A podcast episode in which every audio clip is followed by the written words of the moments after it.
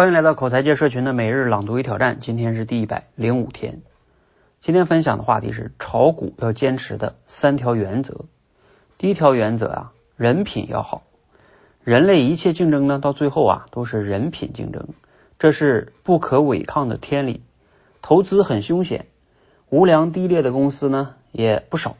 巨大的风险啊，可能体现为美好的愿景、暂时的利润，在有意的狡诈的骗子面前，一切基本面分析、财务分析都会失效。你想要什么，他们就可以编什么。此时呢，只有对人品的信仰才能救你。你本能的啊反反感巧取豪夺、花言巧语、不劳而获、为富不仁、不公不义，一切骗子必有这些气质，引起你本能的反感。与警觉，让你远离危险。第二条原则是专注本业，买入股票就几秒钟的事儿。之后呢，你天天盯着起伏干嘛？买完就精进自己的本业。股票有时涨一天，比你一年收入都高，这让人产生错觉，以为本业不值得做，天天炒股又舒服又赚钱。你对快钱上瘾，开始败人品，违反了第一条原则。没什么快钱，你荒废本业以后，股票有时候有时跌一天，跌掉你一年的收入。本业是你的责任之源，资金之源，永远不要放弃。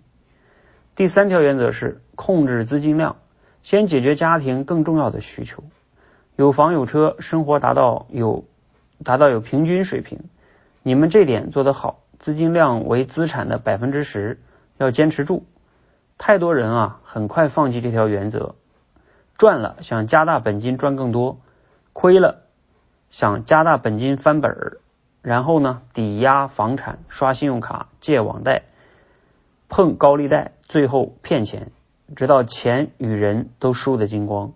股票交易有毒品一样的成瘾性，即使满足，渴望加量，对这点要有足够的恐惧。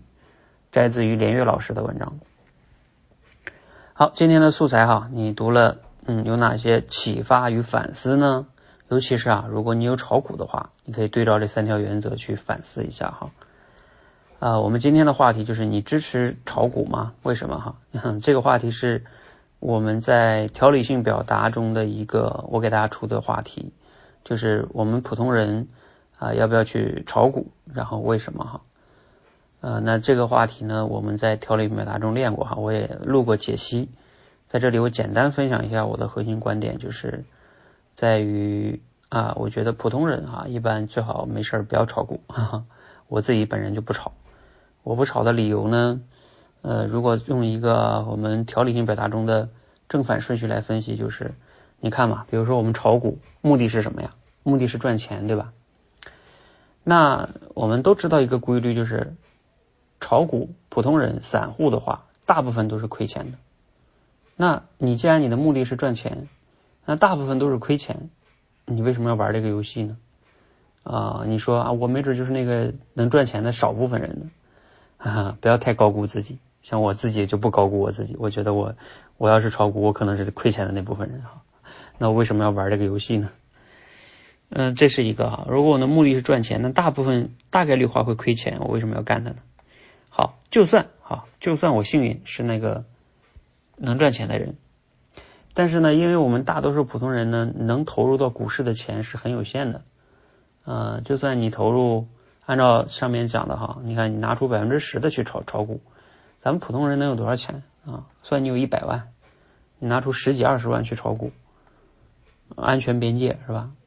就算你一年炒股赚了百分之三十四十，也就几万块钱。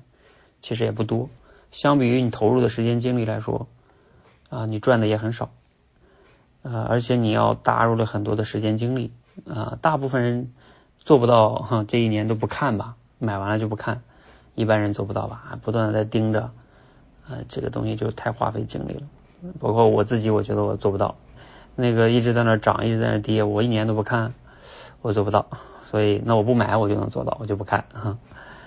啊，那我把我的精力就可以做别的事儿去去了哈。所以总结一下，就是从正反顺序，就是要么是亏钱的，很大大很大概率是亏钱的，就算赚钱也赚不多，因为本金太少了。而且呢，相比于投入的时间精力来说，这事不划算啊，所以我一直以来就没有去炒股。好，这是我个人的观点哈，希望对你有启发。好，欢迎呢一起呃加入到我们这个每日朗读与挑战，持续的输入、思考、输出，口才会变得更好。谢谢。